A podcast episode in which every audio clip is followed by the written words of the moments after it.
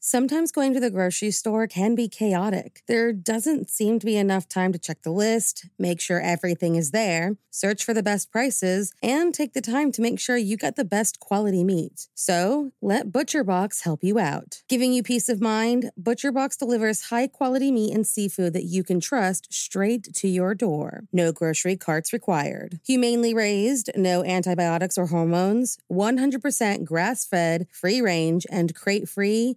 What more can you ask for? What about free shipping, customized box plans, exclusive member deals, recipe inspirations, tips, and tricks? You really can't go wrong with ButcherBox. Sign up at butcherbox.com slash morningcup and get our special deal. ButcherBox is offering our listeners a free for a year offer plus an additional $20 off. Choose salmon, chicken breasts, or steak tips free in every order for a year. Sign up today at butcherbox.com slash morningcup and use code morningcup to choose your free for a year offer plus get $20 off your first order. Hey guys, I have a podcast that I think you'll really enjoy. Proof, the investigative true crime podcast co hosted by Susan Simpson of Undisclosed and Jacinda Davis of Evil Lives Here, is releasing its highly anticipated second season, where they investigate the murder of 18 year old Renee Ramos. The first season, which, if you haven't listened to yet, you totally should, saw the release of two Georgia men serving life sentences for murdering their friend, Brian Bowling. And thanks to evidence unearthed by Proof, on December 8th, 2022, both Daryl Lee Clark and Kane Joshua Story were finally freed after 25 years behind bars. With that same investigative drive, Susan and Jacinda are on the case again, and this time they are on the streets of Manteca, California to find out who really killed Renee Ramos. In Proof Murder at the Warehouse, you hear how, on June 5th, 2000, Renee's body was found buried beneath a pile of debris inside a new Home Depot building and how, despite tips hinting at alternate suspects, her boyfriend, 18 year old Jake Silva, and 33 year old Ty Lopez were arrested and convicted of her murder. Fans of true crime and investigative series won't want to miss this riveting new season. Follow the case as Susan and Jacinda uncover long overlooked evidence about what really happened to Renee by listening to Proof Murder at the Warehouse wherever you get your podcasts. Today's episode is sponsored by BetterHelp. What interferes with your happiness? What are some things standing in the way of being the best version of you? For a lot of people, life, your past, and sometimes your current situation can cause roadblocks in your life. Mental health is incredibly important, and so many, including myself, can benefit from talking to a professional and working to dismantle those roadblocks. That's why I'm excited to talk to you guys about BetterHelp. BetterHelp knows no two people are the same and will help to assess your personal needs and match you with your own licensed professional therapist. These incredibly convenient appointments are in a safe and completely private online environment, and you can start chatting with your new therapist in under 24 hours. It's not self help, it's professional counseling. You can message with your counselor at any time and get a timely response, plus schedule weekly video or phone sessions, which means no driving to an office, no waiting rooms, and no awkward small talk. Just meaningful sessions with experts who specialize in things like depression, stress, anxiety, relationships, trauma, family conflict, LGBTQ matters, grief, and so much more. There is truly someone there for everyone. And BetterHelp is committed to finding your perfect match, which means if you and your counselor don't mesh for whatever reason, they make it easy and free to seek someone new if needed. BetterHelp is more affordable than traditional offline counseling. And with financial aid available and access worldwide, they truly make it easy for anyone to seek the help they need. As a listener, you'll get 10% off your first month by visiting our sponsor at betterhelp.com slash morningcup. Join over 1 million people who have taken charge of their mental health. There were two more murders 15 miles away. When police arrived, they found the telephones and electricity lines. We have a weird homicide. A scene described by one investigator as reminiscent of a weird. Morning. Cup of murder. Some deaths touch more than just those who knew them personally. Some deaths incite change, necessary change, that can flip the script on laws, regulations, and even our history books. On March 16, 1991, a young girl lost her life when a misunderstanding and racial tensions took over a shop owner in Los Angeles, California. So, if you like your coffee hot but your bones chilled, sit back and start your day with a morning cup of murder. Latasha Harlins, born on July 14, 1975, moved to Los Angeles with her family when she was just six years old, where her father took a job at a steel foundry and her mother worked at a local tavern. When they made the move from Illinois via Greyhound bus in hopes for a better life, the Harlins family moved just a few blocks away from a convenience store called Empire Liquor Market. But more on that in a minute. Just four years after their move, Latasha's mother, Crystal, was fatally shot at an LA nightclub leaving Latasha and her two brothers primarily in the care of their grandmother. They made the best out of their situation, but the neighborhood they had planned to get their fresh start in had its own set of problems. Racial tensions between the Korean store owners and the black residents, as customers were angry with the price gouging and general rudeness of the owners, while the owners refused to hire black employees. Then came Operation Hammer in 1987, an initiative by the LAPD that sent police officers into poor neighborhoods to conduct massive roundups of men and women they suspected were gang members, earning the department a total of 83 lawsuits over the course of just four years for excessive force and wrongful imprisonment.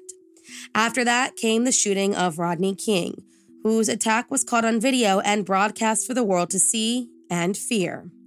His attackers, four LAPD officers, were charged with felony assault on March 15, 1991. The next day, Latasha Harlins, at just 15 years old, went out into the neighborhood with a backpack and her grandmother's warning a warning to not enter the Du's convenience store despite its close proximity, a store that would play an important and devastating role in their family's life. Empire Liquor Market was owned by the Due family and was usually staffed by the family's patriarch and son. But on the morning of March 16, 1991, its matriarch, Jadu, was behind the counter while her husband was outside resting after a long shift. Just before 10 a.m., Latasha entered the store and, according to 51 year old Jadu's testimony, was seen putting a $1.78 bottle of orange juice into her backpack. She assumed the young girl was stealing the juice, as she did not see any money in her hand and asked if she intended to pay. Now, the stories start to differ. Jadu claimed that the girl said, What orange juice? While two eyewitnesses claim that Jadu called the teen a bitch and accused her of stealing, to which Latasha said that she had intended to pay. A look at the surveillance videotape showed that Latasha had money in hand and had more than likely put the juice into her backpack, so she didn't have to carry it. At this point, Jadu then reached over the counter and grabbed Latasha by the sweater to try and snatch her backpack. Furious, Latasha fought back and punched Jadu twice, knocking her onto the ground and backing away. When Jadu collected herself in the ground, she threw a stool at the girl, who started to bend down to pick up the orange juice bottle that she had dropped. Jadu ripped the bottle from her hands, and Latasha turned to leave the store.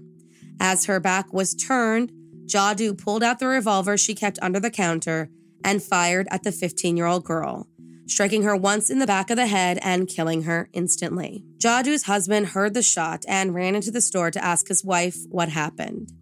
He called 911 and reported an attempted holdup. Almost immediately, people began reacting to Latasha's killings. Tensions were at an all time high due to the raids and Rodney King's murder. And with the completely unnecessary killing of a 15 year old black teenager, the wall of self control began to break down as protesters covered the sidewalk in front of Empire Liquor Market. Jadu was taken into custody and testified in her trial that she acted in self defense, believing the young girl was going to kill her. The two eyewitnesses in the store and the surveillance tape showed a much different story. It showed a senseless act and the murder of a girl whose back was turned as she tried to leave the store the Dus were claiming she was trying to rob. On November 15, 1991, Jadu was found guilty for murdering Latasha Harlins, but to the shock of many, was found guilty of voluntary manslaughter and sentenced to time served. Five years of probation, 400 hours of community service, 500 in restitution, and to pay for the funeral expenses, which was not the sentence the jury had recommended, with the judge citing that she believed her actions were understandable. People were enraged. On April 21st, 1992, the state appeals court unanimously upheld Judge Karlin's decision, and that wall of control completely crumbled. What followed a week later is what we historically know as the LA riots. The reduced sentencing exasperated an already existing tension between Black residents and Asian American merchants, as well as an underlying issue with a presumably corrupt LAPD that was made apparent with the exoneration of the men who attacked Rodney King. Latasha's murder was the final spark in a very large flame. The riots saw mass hysteria, looting, fires, and a loss of business, 65% of which were Korean owned. One of those stores being Du's Empire Liquor Market, which never recovered and reopened under a completely new ownership. For five days, southern LA simmered in flames, and the LAPD abandoned it to fend for itself as residents shouted the names of Latasha Harlins and Rodney King. Eventually, 2,000 National Guardsmen were called in and put the riots to an end, with more than 50 casualties, over 2,000 left injured, and $1 billion in damages.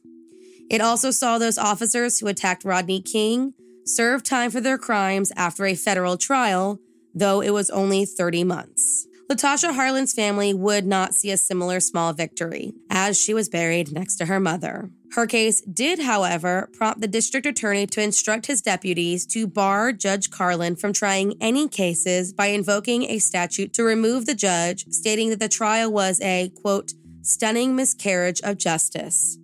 She became the target for protests led by Latasha's aunt, and though she was reelected to the Superior Court bench, she resigned in 1997. Thank you for joining me in my morning cup of murder. Please join me again tomorrow to hear what terrible thing happened on March 17th. Don't forget to rate and subscribe and let me know how you like it. If you want to help support the podcast, there's always Patreon or just sharing it with your true crime obsessed friends. And remember, stay safe. Without the ones like you, who work tirelessly to keep things running, everything would suddenly stop. Hospitals, factories, schools, and power plants, they all depend on you. No matter the weather, emergency, or time of day, you're the ones who get it done. At Grainger, we're here for you with professional grade industrial supplies. Count on real time product availability and fast delivery. Call clickgranger.com or just stop by. Grainger for the ones who get it done.